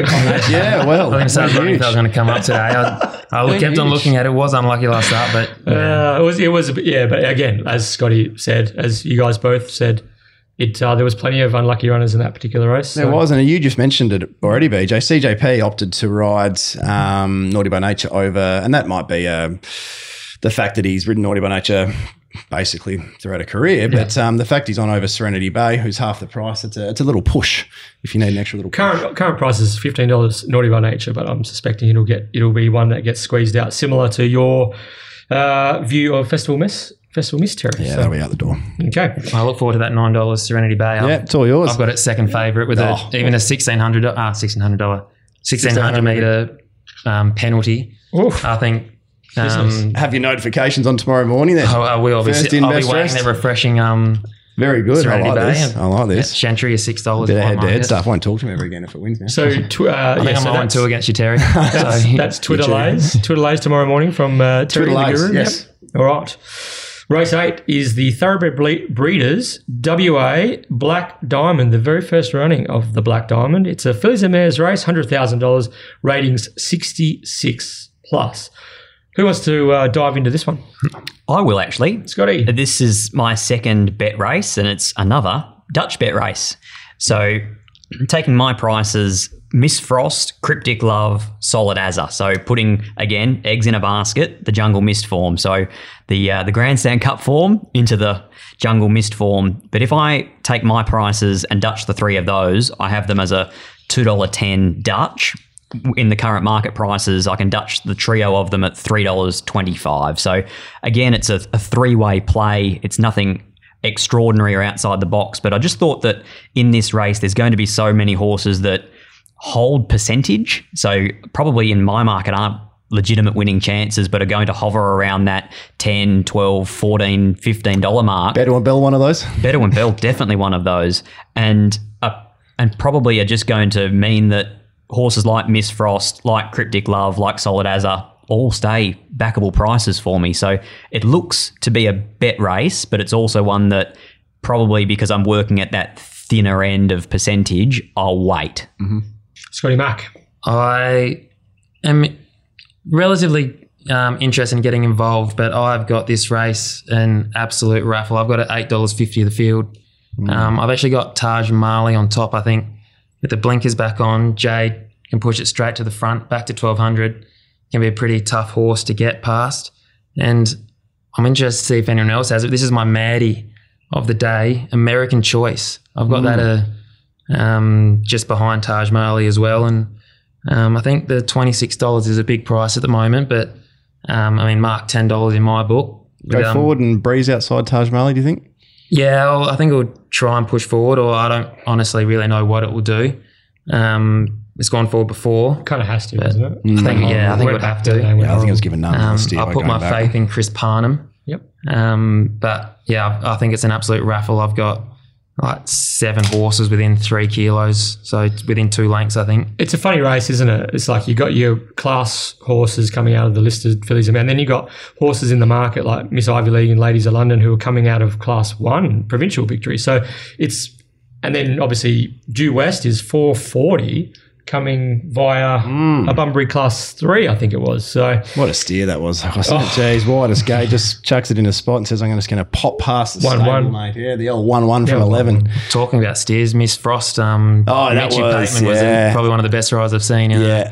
a long time from barrier 10 there. It certainly was. The query about the 1200 was uh, shot down. And uh, Luke, now a black type trainer, gets the 11 points as well. Mitchie just said, uh, I'm just 1 1. That's Just, my spot. just well, Brad, one my Brad spot. got the back of uh, the best horse in that race at the Scotts Flower of War. War. Flower of War. Oh, no. we don't want to go back there. I think I saw someone post on Twitter that the was it Tycoon Storm that got caught behind Yeah. it and Yeah. said he got caught behind the slow one. So I think it was yeah the was going backwards pretty Yep. quick. It was. It was. Uh, yeah. It was. Yeah. Stiff. I think stiff. I, Um, like, I like one in this. do you? Yep. I reckon this is the race for Solid Azza. Mm. Scotty mentioned it in his Dutch. Um, I feel as though she, I, I thought her, her run two back was behind in the In Love with Paris race where they went in love with Paris and what's that horse come Comes a time. comes a time, Comes a time. went sort of head and head for the whole thing. And I thought she was really rocketing late. The Jungle Mist run was behind Miss Frost. It was full of merit. Gets significant weight swing on um, Miss Frost, six kilos. Azzopardi l- later in the day, if, if the um, if they're making good ground, I think Check on Willie Wind. yeah, Willie Wind, yes. Uh, if if Joe Azzopardi can get solid as a uh, maybe three wide with cover, four wide, peeling into the lanes at Ascot, rocketing down the outside. I think each way. I think solid as is is uh, is a is a good go. Well, it, to me, looked on paper like a swoopers race, if you will, because Yeah. those class horses are all going to be three deep with cover. Ladies of London, Miss Ivy League, Due West, Taj Mahal, American Choice, the five sort of horses that can go forward. Igarashi. Igarashi queries on how good they are. So I like to look at races like that and say leaders stopping, who gets past them. So the one that's come up my price is again one of Scotty's Duchess, stablemate of yours, is Cryptic Gloves, Yeah. come up well above my price. I've already hopped in, happy with the 17, 18, 19 bucks around. Um, at her best, she's got form around Celebrity Queen. Electric Um, turn of foot when you see it. exactly right. Electric turn of foot. Paul Harvey goes back on. I don't think Sean O'Donnell got anything really out of her last start. So it's a little bit on eye, a little bit on spec in that sense, and hoping we can make ground uh, out wide. But um, yeah, I think at nearly 20 to 1, who I think is probably the best horse in the race. Um, I think there are far worse bets than Cryptic Glove each way here for me. You know, you know this horse is is racing incredibly well, but I just can't map it. Skin and tins. It was four and five deep the entire. It's the I other was day, on it and, last and start. Pikey, Yeah. Pikey was on the favourite um, Dark Mission, and he just assumed that he was going to be able to get up inside Skin and Tins and shift it, but she wasn't budging, and she fought out that finish so bravely. It was a run and a half, and and even her Jungle Mist run was pretty good. But from fourteen, Killer Kennedy, geez, it's a tough, steer. tough steer. If isn't it drew a barrier, I'd absolutely be on. It's one I've been following. I was last start, I was on it, and well, I was also on Beat the Bro. Still haven't got over that one quite yet. I don't think. I Um, think, I think Skin and Tins is really a map horse as Yeah, well. Like I absolutely. think um, I think it's a sort of just get covered just off them type thing. If it has to sprint alongside Solid as a cryptic glove, I think the other two are probably going to run quicker last. They're gonna burn it, So. Yeah, wait for it to draw a gate. But Skin and Tins is a horse we will have a fill up on soon. Okay, yeah. For me, I'm solid as, and I'll probably be having something on the stable, mate. Mm-hmm. David Harrison, uh, David Harrison Dutch. That sounds right. David Harrison Dutch. He's Yeah. been keeping a lot of his runners up a little bit longer once they've started performing badly. It's an interesting time at the Harrison Yard, I found, just from a neutral observer. Uh, I just find that a few, Jericho Missile in, in particular, I found it odd that it kept on going around. And Chicks pick. Chicks pick exactly the same thing. Yeah, I thought maybe it could have been tipped out in a little break, but um, I'm not a Group One. Is he a Group One winning trainer? Yes. Yeah. Uh, Kingston Town Classic, Blevo. Levo. There, There you go. Thank you. I'm not a Group One. Are you a winning mastermind? trainer. Uh, no, I'm not a mastermind either. he's a guru though. No. He's a Uh, guru. he's, a, he's a dickhead, I think, is, is a fair assessment. Oh, here we go. BJ, what's it uh, what's it time for? It's uh, it's time for the Get Out Stakes. That's right, Terry. The Market City Meats Get Out Stakes, S T E A K S. Very, very popular Twitter based competition. Probably the most popular on Twitter, actually. Yeah. All competitions. It is. It's it. It's it's extreme. That's all I can say. It's extreme. The um, Get Out Steaks is brought to you by Market City Meats, which is the largest retail butcher shop in Perth, located at the Canning Vale Markets on Bannister Road. There is an epic Christmas menu, uh, which we might share on our social media channels. Um, Market City Mate Meats is just dominating the Christmas market there. And go out, check it, check it out. Go and say good day to Timmy Hewitt. He runs the show. His team do a tremendous job. They'll look after you, especially if they know that you are a one-one listener. Ran into Timmy a couple of days ago. Timmy Hewitt. Walking over the shops, just about 50 metres from my house. Oh, about 50 metres from my place. I said, hello, Timmy. Hello, Terry. Had a chat. Good bloke. Did he? Did you give him a hat? Uh, no, I didn't give him a hat. No, we'll get one to him, though. We he needs a one-one hat. The boys does. have their one-one hats. So um, uh, yeah, so make sure Timmy Hewitt gets kitted out with one of those as well. So congratulations to last week's Get Out Stakes winner, David Keats. Who is this guy? Terry? Keatsy. He is robbing us blind. Keatsy has what this was his I think it was his third victory in the Get Out Stakes. However, it comes a week after Keats likes his mates. he does like he does like his mates. How long did it take you to come up with that one, Terry? Yeah, just, I was really, that's why I didn't interrupt him. It just came to me. I was really excited about that one. The Get Out Stakes victory for Keatsy comes one week after the Get Summer Ready with Betfair. He won that as well. Ah, He's, it's he's, an easy game. he's, he's doing great things as our man David Keats. And he did bob up on Twitter the other day saying he's very grateful for all the collects, all the dividends he's been getting out of the 1 1, and that he will buy Terry some frothies over the Christmas period if they uh, happen to run into each other on their so. respective journeys. So now to enter this week's Get Out Stakes competition, simply at the 1 1 pod on Twitter, who you think will win race nine of the day, a decimal winning margin, two decimal places preferred. Remembering the Sam White rule, Terry, First in, best dressed. first in, best dressed. Who wants to lead the way in the Get Out Stakes? Sure, that's the one and only owner of the People's Horse. Well, I, I tell you what, we got to. It's it's pretty. Uh, He uh, he did that and won, didn't he? Dig he deep. did. He certainly did. Pike says thanks WA. Very good initiative. Oh, yes. uh, Tell us- tell us initiative. more. Tell Actually, us more. uh, well, I don't, all I know is from what Julio Santorelli tweeted the other day. Actually, but uh, Scotty, do you know much more about exactly what's going on here? Yes, Yes. Uh, Julio was explaining it on Tab Radio Wednesday. So Willie Pike will be staying after the last to sign autographs and take selfies, and there will be a losing tickets, a lucky losing tickets barrel for some wizard merchandise. Oh wow! Uh, I so you won't be able to enter. Uh, no, well, paper tickets. Scotty's already done the maths on We all it. bet, I was- I was gonna say, 'cause- yeah, we don't get the, I was going to say because you won't have a uh, loser. That was the joke. in that Yeah, sense, I got the joke. Okay. Um, I think, I believe, I was told if you go to Dale Verhagen's Twitter page too, he has published what the merchandise packs look like. Okay. Looks like a 1 1 podcast hat that says Wizard instead. okay. With a few Uh, t second, second prize isn't bad. Can he win? Is the question. Uh, can he win? Yeah, he, he can. I think. I, I'm not usually a big dig deep tipper, and I'm not going over. I'm not going over the top here, and he's he's not, he's not actually at my price at the yet uh, as yet. But I don't believe that. Um, I believe we'll see a better price late for dig deep. I don't think that. Um, the bots and the Betfair workers have a great deal of um, sentiment when it comes to betting. So I don't think just because Pike is riding uh, a horse named after himself in the last, it's necessarily And Terry owning, of and course. yeah, of course, that's the biggest thing. Yes, uh, I don't think it's necessarily going to firm, so I'm happy taking hold. But from a speed map point of view, and, and you guys, I'd love for you to interject here. Um, from a speed map point of view, I've got Laurentinio leading, um, Sophie's song breezing. I've got deep, deep back of Laurentinio, and I've comfortably got us there too. So do I. Do you? My- Because Resort Man that's what- doesn't that's step. what- that's my, what got, my, yeah. my only question It's in that, over, isn't it? but my only question in that map is that Laurentino also doesn't step. He's not a gate speed horse. He's a he's a mustering leader. So that's that was my only little minor query in the map. But look, there doesn't seem to be a deal of speed in this race that he should be able to fire up the inside. And I'm, I'm with you. It leaves you leaders back, and does it not leave Resort Man one one? Leads Just one, one, one. Resort Man doesn't step, and it could leave Resort Man on the back I of Big thought, I thought Resort Man jumped really well on Saturday. Done last, didn't it? Hey, on Saturday, just gone. Yeah, it mustered well. It mustered well, but I guess over the fourteen hundred, he can muster again and get up to the, the spot he needs to get up to. But um, was I mean, was was Resort Man? I was speaking to Crip on the phone this morning. Did you think Resort Man was slightly disappointing last week or not? Eleven hundred. I don't Ele- think yeah, it's there- suited. there was- I think it needs definite- 12, He was 14. definitely, Things against he was Platinum definitely, Bullet's that deep. it was definitely disappointing. Sat- Platinum Bullet, if you said pre-race, Platinum Bullet's going to sit outside Resort Man and Without beat him cover. without cover, you're just like, nah, it can't happen. And she she did, and she did, and Good horse, Yeah. Platinum Bullet on its day. I think. Yeah, Even though very it much knocked me so. out of the quad. Yeah, very very much so. Yeah, I But uh, how good though? Aren't we talking Resort Man is like, you know, Yeah, it rise, was- rising stars type stuff, black type horse in the Yeah. making. And I'm, you know, like they're not machines. So every now and then they're gonna um, flatten off their peak a little bit. But geez, yeah, maybe it was just the 1200 back to 1100. I think it was just a bit Um, sharp for it. to- It yeah. enjoys the that well that step up from a thousand to twelve hundred. I mean, it wasn't suited in that first up run, but it was just a different horse being able to, I guess, kind of cruise along and not get gassed. It was interesting. It was interesting when Mitchy Pateman was just like, you know what, I'm just going to put a try to get my nose in front of Resort Man and make it tough for him. Mm. Like take him take him into the trenches and just see what he's made of.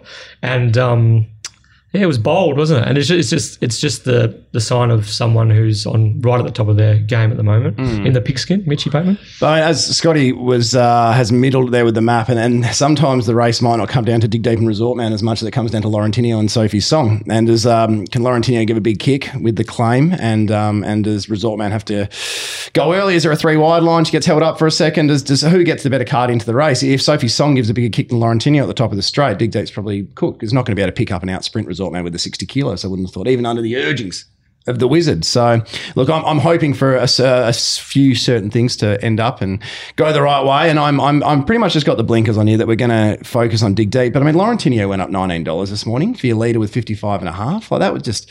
That was a no-brainer investment. I felt that was probably a little bit of a wild price for your for your leader with a nice claim. Um, I'm aware there was a gift last start. I'm, I'm I'm fully aware that it was a gift last start, but um, yeah, I I think that was the the big overs this morning. But this is a race full of like horses in form, like Red Publisher, Bad Wolf. It's a good good way to finish the day. Is, Yeah, there, this- is there a horse going better than Megazone? Me- know. Me- Megazone, exactly right. Like Megazone is absolutely flying at the moment. Uh, Rationale was close to a moral beat and one of many of them in the Jungle Dawn. Miss? Jungle Dawn, yeah. Slowly Dawn. run Jungle Dawn. Exactly right. And the slowly run Jungle Dawn. Uh, Son of Bacchus carried the uh, 61 and a half uh, at uh, Pinjarra, I think it was last was start. And it was huge. Uh, the state attorney first go 1400. Not impossible that it gets the 1400. And then um, Mankind's coming out of Group 3, Group 3, Group 1 and wasn't horrible in the Winterbottom. Only beat four home, but wasn't And actually has, all has, that bad. has run for well for apprentices in the past as has well. done. So yeah, look, I Can't uh, lean on board. Look, I think it's a it's a cracking race, but from a speed map point of view, we're focusing in on uh, Laurentino and Dig Deep leader. Leaders back, they're the ones that have come up a price for me, but um, yeah, we're not going over the top here, and we're waiting for Dig Deep. But I'll take any price late. Depends if Pike's back to um, ridden a few during the day. If he's exactly ridden a right. few Yeah, during the like day, to follow him. they um, especially in a race named after him, it's uncanny how many Pike backers there are Yeah. that just blindly, blindly back him in the last anyway. Rightly so. let alone too. after a good day with a race named after him on the people's horse. So mm. Yes, yes. The What- people's what about if well you were said? fol- well said. I can't pat you back. 'cause You're too far away, but well said. What about if you were following the old Kim Hunter theory? That was mm-hmm. if you liked a horse and the jockey had already ridden a winner, you double your bet. And then every time through. So if William Pike's looking for his fourth winner, you would have quadrupled your stake by the time we get to dig deep. I might have a couple of bucks on this. You reckon? Tell you what, it gets big. That could be dangerous. Um, where are you looking, Scotty? Uh, I'm not really. Uh, I'm sticking Resort Man. I, I still think this horse can continue on through the grades. I wonder sometimes watching him whether whether he's going to make that grade, but he certainly looks like the kind of horse that could. Seven days, fourteen hundred, dropping three kilos in weight. In theory, a nice map as well. I'm I'm a Resort Man fan. Megazone. If he'd drawn a gate, Yeah. he, he would have been the best of the day because he is against the pattern first up or against his race pattern, against the full meeting pattern second up. He's going that well. protested against Caracapo too that day. So um, obviously thought that little bit of inconvenience costed a fair bit. Other outside of those, I mean, in terms of a quaddy perspective, uh, we've, we've named half the field of horses that need need to go in, and I don't even think Luke's Gold got a mention. I thought he was arguably a better run than Dig Deep last Yeah, back too. to the back to the fourteen hundred too. So yeah, just wonder whether Luke Gold Luke's Gold does his best racing off um, a shorter break Yeah. as well. Um, yeah, well, the, the ones that have come up. I mean, really for me, if I'm not getting, uh, if I'm leaving my art out of it, Mankind and Laurentino is a double play. Laurentino's into 10, 11 bucks now. I didn't realize that, so that's less uh, less exciting. But um, no, look, I'm just I'm betting with the heart for once. Bet with the head, bloody hundred times a week. So I just have a moment off. BJ, how far dig deep? Oh, I tipped Resort Man. I'm but, not, not interested, Scotty. What do you reckon? but I, uh, but I, yeah, I, I wasn't. Mine, my price had a three in front of it. So Mine had a Um, four. Mine Yeah, had, yeah, I- mine had a I think four I was too. three. Mine's got a five. I think it was Not three, resort man. 350 Resort Man. Um, but uh, the compression of this this market's going to be interesting on Betfair late, especially with all the all the runners that we've highlighted as, as chances, especially with uh, Pike in the last, Pike thanks WA handicap. There's a lot happening in in this particular race. Pattern of the day as well. Um, but Resort Man's too short for me at the moment. Um, I'm a Resort Man uh, believer, but um, a bit like bit like Scotty, I, I'm just a bit concerned that there might be a little bit of a chink there. But I think this is this is the big litmus test for him. D Day for Resort Man on Saturday. If he gets out to the 350 mark or beyond, I'll be I'll be happy. I'm I'm going to be having not now. I think her price is a bit unders, but I'm going to be having something on Rationale and Megazone. I think they're, they're two that are going to um, ease from their current quotes. Rationale currently twelve dollars. Megazone 11. I think they're going to ease from that, push out closer towards the $20 mark, and I'll be having something on both of those. That's my Yeah. thoughts. Well, my my prices basically agree with the market. Just um, don't get. I got Resort Man on top, but um, nowhere near any value. I've got it five dollars twenty five on top, just ahead of Dig Deep at six. So I guess it was six fifty. Um, but Rationale is the only kind of value at the moment with Laurentino and Megazone both chances. So this will be just a price dependent race. Um, I'll wait until Betfair late and whatever overs I get. So I don't know what I'll be on. Probably Rationale at this stage, and um, whatever's value will be my bet. It would be great to see the People's Horse win next Saturday. next, excuse me. Sorry, Jen. Um, next Saturday at Esperance. The great man Barry's Rabbit. The real People's The Horse. The real people's horse. Okay. Well, well, there's um, yeah, that's that's debatable. I reckon the real. I People's got choked horse. up just talking about Yeah, it. That's how popular yeah. he is. Barry. That's how much he means to him. Jeez, Barry's broken a few hearts over the journey, hasn't he? Oh, he's, but he's just a grey He's battler. got a How, bit how quiet, he's could you got a bit not- quiet on Twitter. You said you're not on Twitter, but I reckon I have seen you on Twitter under the Barry's Rabbit handle. No, I actually know a very handy cricketer who is behind Barry's Rabbit because, of course, we bought Barry's as a Not try talking about horse. Lockie Taylor, are you? No, no, much better than that. He might even be a Depends li- who you ask. might have been be a listener of the podcast. His name is Fraser, but uh, the Barry's Rabbit Twitter handle was long before we purchased him. Oh, was it? Yeah, we we, Ah. we purchased Barry as a s- fi- six year old. We should do that. We should do like a, a compile a list of uh, horses who have their own Twitter handles. Atacama Sky, um, Flo doesn't Flo have his own Twitter handle? No, Uh, I think that's more the um From- in- from the owner's mouth. That's Oh, it, yeah. yeah. Street Bandit used to. Street Bandit Yeah, used to. Street Bandit. Surely Yeah. Sigil did. I Oh, yeah, 90 Sigil should have, yeah. um, Barry's Rabbit, of course. Yeah. So uh, surely Dig, this could be the, the chance to launch the Dig Deep Twitter handle. Well, it could be. It could be. Yeah, I- I'm not a. I can't barely handle my own Twitter, let alone another one. I'll get confused what's going on. What price did you have Dig Deep, Scotty? Uh, six. Yeah, it's okay. I'm just trying to just trying to con- I was seven. converge. Yeah, I had him. I had him seven bucks as well, but I, I'll I'll back him at five fifty late probably. um, okay, final word on the last Dig Deep for me. Uh, I think Resort Man will win, but not at the current prices when we play him. I'm with BJ. Resort man.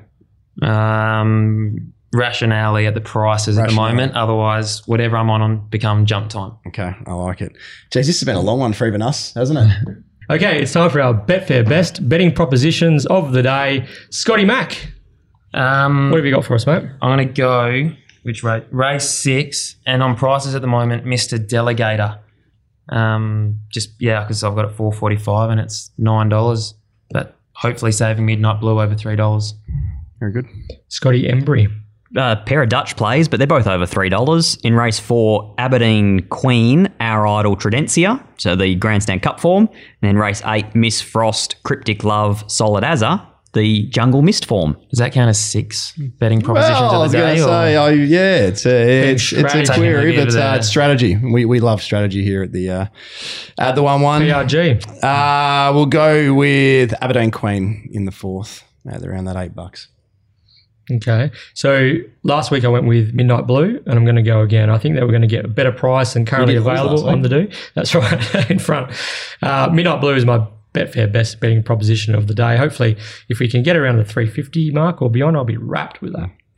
Uh, Maddie, twenty dollars or more. What do you got for us? Macca, Twig, in a very open race, Pete race, Jr.? race seven, yeah, McCormack Jr. Mac Junior, Um, not race seven, race eight, American Choice. American Choice. Um, like that. At the twenty six dollars at the moment. It's going to be a big price too. yeah, it? will be. Lonsdale Lady, did she, did she end up plus side of 20? She will. She will. She I'll, will. I'll, I'll cop that. Uh, are you tipping her as your Maddie, expecting her to lead? Uh, no. Expecting her to breeze? Maybe. Okay, expecting her to go forward. Yes. Okay. Does it really count if it's not twenty one dollars yet? Because I remember I'm about to tip I've, I've been waiting to I've been waiting to use this one until I came on the podcast. I remember Sharp Bob all those times ago, and you were going to tip it as your Maddie because it was fifteen or sixteen dollars. and Yeah. started at seven. Yeah, at, and I at the uh, highest. Yeah, so it wasn't yeah. really a Maddie. Ran well too. So I just just thought I'd bring it up. It's um Did I miss a kid? something I've been waiting to say, and oh, um, then baby, whichever way you guys want to go with it, just baby Blues is Blues. definitely plus side of 20, considering we talked about him. Yes. Okay, so Baby Blues or uh, what's the other one? La- uh, Lonsdale Lady. Lonsdale Lady. Baby Blues or Lonsdale Lady. Uh, well, mine's only 18 bucks, but that's that's close enough. It's better to throw it out at 18 bucks and make one up at 25, isn't it? Let's be honest. Uh, Cryptic Love, I've got on top. So, well, I've got on top. I've uh, it's it's a bet for me. It's an actual bet. So, um, Cryptic Love, uh, just shy of the $20 mark, but Betfair it might get there. Man, I'm clueless at the, with the Maddies at the moment. All my all my horses are around the 15 16 17 dollar mark. Multi Maddie. two of them together then. Well, Close the. Give us something at I, 300 well, I. I reckon I'll get Maddie territory, predicting Maddie territory for Naughty by Nature. She could be my Maddie in the uh, in race seven of the day. Don't mind that. Shouldn't back horses in slowly run races though, should we, Scott? No, we should not. Now that brings our um, Thank CB Cox Stakes edition to a close.